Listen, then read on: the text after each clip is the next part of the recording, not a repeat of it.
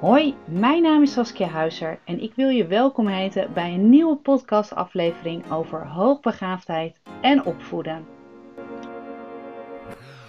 Hey, wat leuk dat je weer luistert naar een nieuwe podcast. Welkom bij een nieuwe aflevering. Vandaag gaat deze podcast over hoe ga je nou om als je kind niet blij is en ook bepaalde opmerkingen maakt waarbij je zelf denkt, hm, daar ben ik het niet zo mee eens. Ik ga meteen een voorbeeld geven. Een voorbeeld is, je kind komt thuis, uh, of het nou op de middelbare school zit of op de basisschool, het maakt niet uit, want eigenlijk geldt dit voor alle kinderen, eigenlijk ook wel van alle leeftijden, zelfs al vanaf jongs, echt jongs af aan tot, uh, nou laten we zeggen, uh, 18. Um, maar ik geef even een voorbeeld wat misschien wat voor duidelijker is voor ouders die kinderen hebben rond groep 6 en ook op het middelbaar onderwijs. Je kind komt thuis en is niet helemaal blij. En jij vraagt je af waarom je kind dan niet blij is. En je kind geeft aan, nou, ik heb vandaag een, uh, een 8 gehaald. En uh, ja, ik vind het gewoon echt niet goed. Ik vind het niet goed van mezelf. Dan kan het, kan ik me heel goed voorstellen dat jij als ouder denkt, wow, ik ben, uh, ik zou toch heel erg tevreden zijn met die 8. Had ik vroeger maar die 8 gehaald, dan nou had ik veel mooie resultaten gehaald joh, kom op, zeur niet zo. Weet je, die acht is toch mooi? Dit zijn zeker opmerkingen, misschien toen ik hem net al maakte, die meteen in je hoofd dan ook schieten. En die je soms ook wel uit naar je kind toe. En dat doe je om uiteindelijk ook je kind te gaan helpen. Een hele logische reactie eigenlijk. Want je wil het daarmee, nou ja, je wil je kind laten weten dat een acht eigenlijk echt al heel mooi is. En dat je kind daar echt al heel erg blij en trots op kan zijn. Maar zo voelt het voor je kind niet.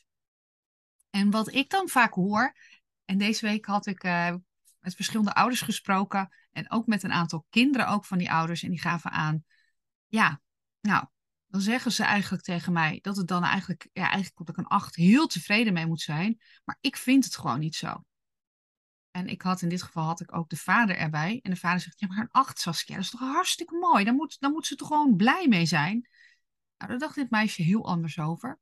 En die werd daar ook echt niet blij van. En die bleef ook in discussie gaan met haar vader. Maar haar vader bleef dat omgekeerd ook doen met haar. En wat ik met deze podcast wil aangeven, en ik ga verschillende voorbeelden ook noemen, is dat het heel belangrijk is dat je deze discussie niet aangaat. Sowieso gaat geen van beiden deze discussie winnen, want jij als vader zegt gewoon, ja, die acht, echt fantastisch. Weet je, als je nou over een zes misschien niet tevreden bent, nou, dan mag dat wel een beetje. En terwijl deze, uh, in dit geval was het een dochter, uh, dit meisje zou zeggen: Ik vind het gewoon niet goed. Ik had gewoon veel hoger verwacht, want ik had goed geleerd. Nou, dan als je zo tegenover elkaar blijft staan, dan krijg je uiteindelijk ook het idee van: Ja, we komen er gewoon niet uit. Um, en dan kan het zijn dat bijvoorbeeld het kind gaat toegeven. En vaak hoor ik ook van kinderen, dan zeg ik maar tegen mijn ouders: Oké, je hebt gelijk om van de discussie af te, gaan, af te zijn. Alleen dat kan zo zijn en dat kan op dat moment ook een hele verstandige beslissing zijn van je zoon of dochter, maar die voelt niet zo. En ergens gaat die ook knagen, zou ik bijna zeggen. Knagen dat je, dat je denkt: Ja, ik zeg nu wel oké, ja, je hebt gelijk, maar het is eigenlijk niet zo en zo voelt het niet.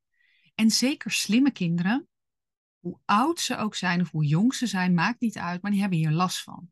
En als ze er nu geen last van hebben, dan kunnen ze er eventueel wel later last van krijgen. En nogmaals, het hoeft niet zo te zijn, maar ik hoor wel dat een aantal kinderen, in ieder geval, uh, in ieder geval van de ouders die ik begeleid, die hebben hier wel last van en die, die bouwen daarmee een soort patroon op dat ze heel snel eigenlijk een ander willen pleasen, om het zo te zeggen. En dan gewoon zeggen, ja hoor, het klopt wel. Het is ook zo. Je hebt ook helemaal gelijk. Alleen je kunt je voorstellen, als je niet helemaal eerlijk bent naar jezelf, dat je het uiteindelijk dus ook niet bent naar die ander toe, maar dat het ook niet goed voelt. Het voelt niet alsof je in evenwicht bent met jezelf. En omdat hoogbegaafde kinderen vaak zo ontzettend gevoelig zijn, die hooggevoeligheid natuurlijk en die hoogsensitiviteit, wil je dit eigenlijk ook niet, dit gevoel eigenlijk niet, dat je kind tot krijgt. Want dat kan groter worden en dit is even op een vlak van cijfers, maar het kan zijn ook op een gegeven moment naar andere mensen. Nee, er moet ruimte zijn. Maar wat dan? Nou, wat, wat je eigenlijk het beste kunt doen, is dat op het moment dat je kind thuiskomt met bijvoorbeeld een voorbeeld zoals dat cijfer, maar ik ga direct nog een paar andere voorbeelden ook geven, ook van jongere kinderen, dat je dan denkt, dat je dan eigenlijk alleen maar antwoordt, oh wat vervelend voor je. Oh wat jammer dat je dat, of dat, je dat hebt gehaald. Of oh ik kan me voorstellen dat het voor jou heel erg vervelend is om dat te ervaren. Of je geeft je kind even een knuffel of een arm om de schouder als je kind dat prettig vindt. Ik zeg er heel bewust bij als je kind dat prettig vindt. Oh, wat naar voor je.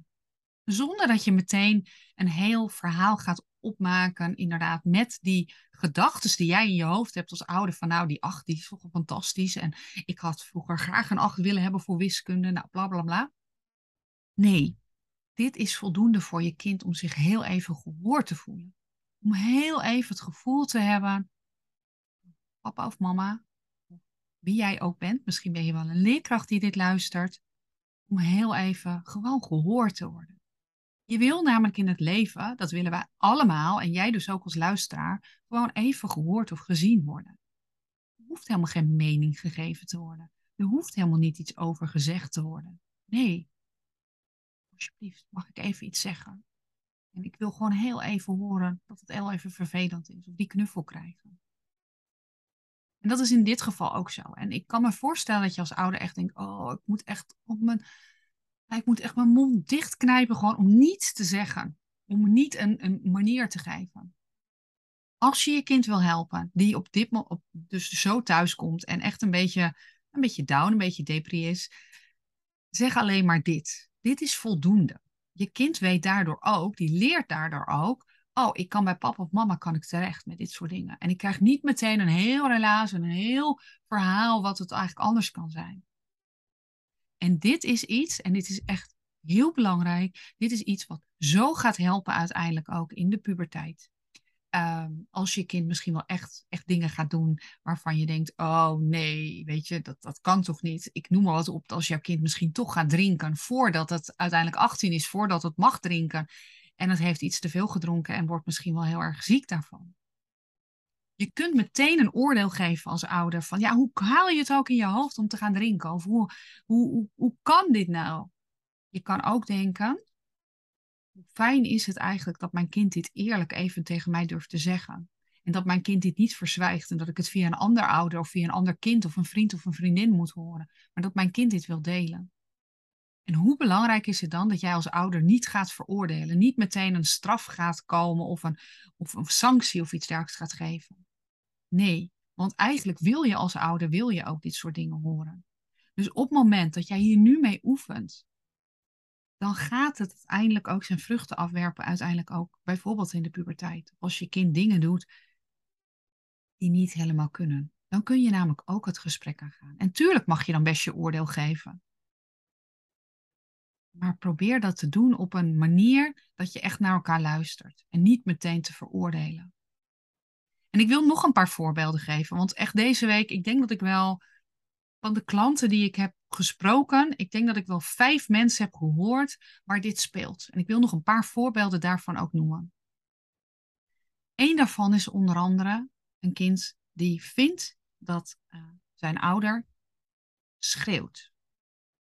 En nou kun je daarover in discussie gaan. Wanneer is het schreeuwen? Nou, ik kan hier nu gaan schreeuwen en ik denk dat je meteen denkt, ik ga nooit meer een podcast luisteren van Saskia, want Saskia die heeft zo'n enorm volume. Ik ga dat dus ook niet doen. Maar voor de ander kan schreeuwen bijvoorbeeld al zo zijn. En daar, ook daarover kun je in discussie gaan. En deze ehm, ouders hadden ook met dit kind een discussie over van dat het kind zei van ja, maar jij schreeuwt. En de ouder zei nee, ik schreeuw niet ook weer, dan kom je weer tegenover elkaar te staan. En wat ik merk bij inderdaad de hoogbegaafde, hooggevoelige, hoogsensitieve kinderen, dat dingen soms anders binnenkomen. Ik merk ook in mijn gezin dat sommige uh, gezinsdeelnemers, zeg maar, uh, het ook uh, vinden dat er snel geschreeuwd wordt. Terwijl er met een stemverheffing of met een iets andere toon gesproken kan worden. Als ik bijvoorbeeld wat bozig word, dan ga ik wat hoger spreken, wat sneller. En dan komt er echt meer emotie in mijn stem. Maar het is niet dat ik schreeuw. Alleen, ik weet ook dat de ander dat wel kan interpreteren. En dat de ander dat ook ervaart. En ik ben ook wel eens de fout in gegaan om die discussie aan te gaan. Nee, ik schreeuw helemaal niet. Ik heb gewoon eh, een stem dat ik even iets harder praat. Maar als dat voor de ander wel zo is, en dat kan echt zijn vanwege hooggevoeligheid, dat echt geluiden veel harder binnenkomen bij je kind. En misschien ook wel bij jou als ouder, want misschien herken je dit ook wel. Ja, dan ga je een discussie krijgen. Maar dan ga je over de vorm praten en totaal niet meer over de inhoud. En ja, eigenlijk sla je dan een beetje de plank mis, want dat is ook niet waar het over gaat. Deze ouders, maar ook dit kind heb ik aangegeven, oké, wat zouden jullie kunnen doen om uiteindelijk te kijken hoe je toch met elkaar in gesprek kan gaan en dat de ander niet het gevoel heeft dat er geschreeuwd wordt. En de andere persoon, in dit geval is dat de ouder, dat die het gevoel heeft er wordt naar mij geluisterd. En ik merk dat dat dus, dat, dat zorgde ervoor dat er weer gepraat werd met elkaar. Het kind gaf aan, zou je de volgende keer, als je de eerste keer iets wil zeggen, en als je iets irriteert of zo aan mij. Dat was voornamelijk tijdens het avondeten. Nou, misschien herken je dat ook al bij je kinderen. Je kinderen zijn moe, maar jij bent vaak zelf ook wat vermoeider en hebt net staan koken. En dan komt er, nou, bijvoorbeeld dat eten niet lekker is of zo. En daar zit je eigenlijk niet op te wachten. En op zo'n moment um, ja, heeft het ook dus geen nut om zeg maar, die discussie aan te gaan. Dus als je dan met elkaar afspreekt van nou, de ouder zegt iets tegen het kind omdat, omdat hij of zij dat niet fijn vindt en benoemt dat, probeer dat dan ook op een wat rustiger manier te doen. Als je weet dat het de ander triggert en ook denkt, ja, maar jij begint meteen te schreeuwen tegen mij. Waardoor het kind weer terug gaat schreeuwen naar de ouder, want het kind, het kind denkt, ja, maar dan doe ik het ook, dan doe ik het ook terug. En voordat je het weet, wordt het echt schreeuwen en wordt het ook echt vervelend. Een ander verhaal is een kind dat niet naar school wil. Is angstig, um, durf niet, want de kinderen doen, zijn anders. Uh, er worden misschien ook nog wel toetsen afgenomen ook. En uh, ja, kind is daar heel, vindt het heel spannend. Misschien herken je het wel van je zoon of dochter. Wil niet falen, wil is perfectionistisch. En ja, heeft gewoon het idee van, ik, ik vind het gewoon heel spannend. En ik ben heel benieuwd wat jij dan tegen je kind zou zeggen als je dit hoort. En misschien ook wel wat je, wat je misschien eerst zou zeggen en met het idee wat je net van mij hebt gehoord in deze podcast. Ik weet dat er echt veel ouders zijn en ik veroordeel dat helemaal niet, maar ik probeer mee te denken met je die zeggen, joh, valt wel mee. We moeten allemaal toetsen maken. Ah, die kinderen zijn best wel aardig, maar ze zijn ook nieuw en ze moeten ook wennen op school joh, het is maar een toets, weet je. Je zit nog maar op de basisschool, een toets stelt nog helemaal niet zo. Dat zou je kunnen zeggen. Dat zou je ook kunnen denken, want jij bent ook een mens. En ik denk dat net zo goed af en toe. En dan denk ik, oké, als ik je heel even pas op de plaats. Wat heeft mijn kind nu nodig? Nou, in dit geval heb ik met deze ouders ook gesproken en heb ik aangegeven, zeg in dit geval ook, dat je er voor je kind bent, dat je het heel vervelend vindt, Ga geen oordeel geven. Dus niet of je het met je kind eens bent of, of juist wel. Blijf daar een beetje in het midden.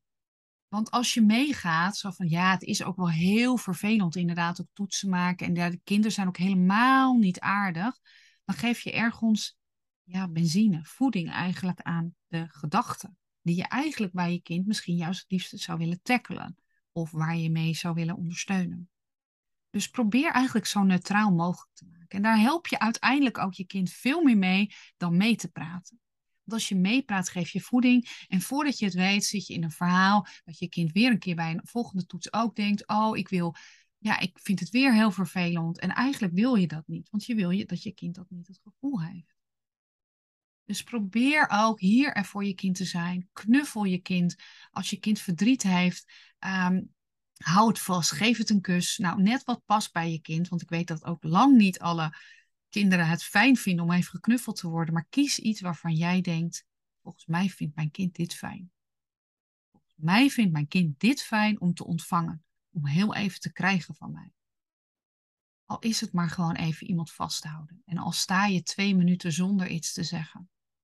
Dat is goed. Mag. En dat is juist heel erg fijn. Er even zijn gezien worden. Echt, ieder kind wil dit.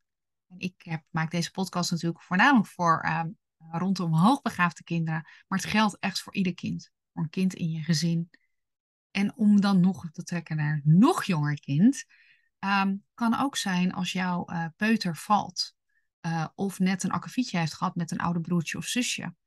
En weet je, dan kun je, kun je een, soort, um, ja, een soort partij innemen voor de een of voor de ander. Daar help je sowieso in het geval van broer-zus woordenwisseling of ruzies sowieso niemand mee. Maar ga gewoon even vasthouden. Ga gewoon heel even voelen. Wat is het? Hier heb je niet nodig. En dat is ook oké. Ik um, hoop eigenlijk dat, dat ik jou vandaag in deze podcast iets heb kunnen meegeven. Over hoe je ja, er kunt zijn. En misschien dat je dan ook wel andersom gaat merken, als je dit dus aan je kind gaat doorgeven, dat het andersom ook kan zijn. Dat als jij even bepaalt, dat je ook even een, nou ja, even een, kus krijgt, of even, dat je ook even je verhaal mag doen, zonder dat er iets over gezegd wordt. Dat is eigenlijk wat we willen. We willen gehoord worden. Dus ik hoop dat het voor jou iets kan doen. En dat het voor jou ook een, misschien wel een beeld van herkenning ook is. Met het doel uiteindelijk om een zo veilig mogelijke setting uiteindelijk te krijgen. En het gevoel te geven dat je kind altijd welkom is. Hoe gek, hoe raar, hoe. wat het ook mag zijn. Ik hoop dat, het, uh, dat je hier iets aan hebt. En ik ben heel benieuwd of het ook voor jou iets gaat doen. Of je hier ja, het gevoel ook hebt van dit, dit ga ik uitproberen. En ik ben heel benieuwd dan ook naar jouw reactie. Hoe is het gegaan? Wat heeft het met jou gedaan? Want dat is ook goed om te realiseren wat het met jou als ouder doet. Niet altijd maar als een robot alles misschien overnemen wat ik ook zeg, maar voel even, is dit ook een manier wat bij mij past? Kijk, als ik één op één met jou werk, dan ga ik uiteindelijk ook iets doen wat ja, precies zeg maar ook uh, past ook bij jouw gezin en bij jouw gezinssituatie. Alleen dat lukt nu niet met een podcast, dus ik hoop je hier al zoveel mogelijk mee te helpen. Maar doe wel altijd iets wat bij jou past, waarvan je denkt, oh, dit, dit voelt goed voor mij, hier ga ik op aan. Nou, laat me weten hoe het is gegaan. Mocht je meer tips willen hebben, uh, kijk op mijn, uh, op mijn website, er staan veel blogs ook op. Uh, op Pinterest maak ik ook verschillende pins over diverse onderwerpen. Dus uh, kijk daar gerust op. Uh, volg me op Instagram. En je mag me altijd een berichtje sturen, ook via Instagram, via een direct mail. En um, nou, mocht ik iets voor je kunnen doen, mocht je een vraag hebben waarvan je denkt, Saskia, ik zou het heel fijn vinden als je dat in de podcast gaat bespre wil bespreken, laat het me weten. Ik heb best veel vragen al klaar liggen, maar voor uiteraard ehm, voor nieuwe vragen sta ik altijd open. Dankjewel voor het luisteren en uh, nou, graag tot volgende week.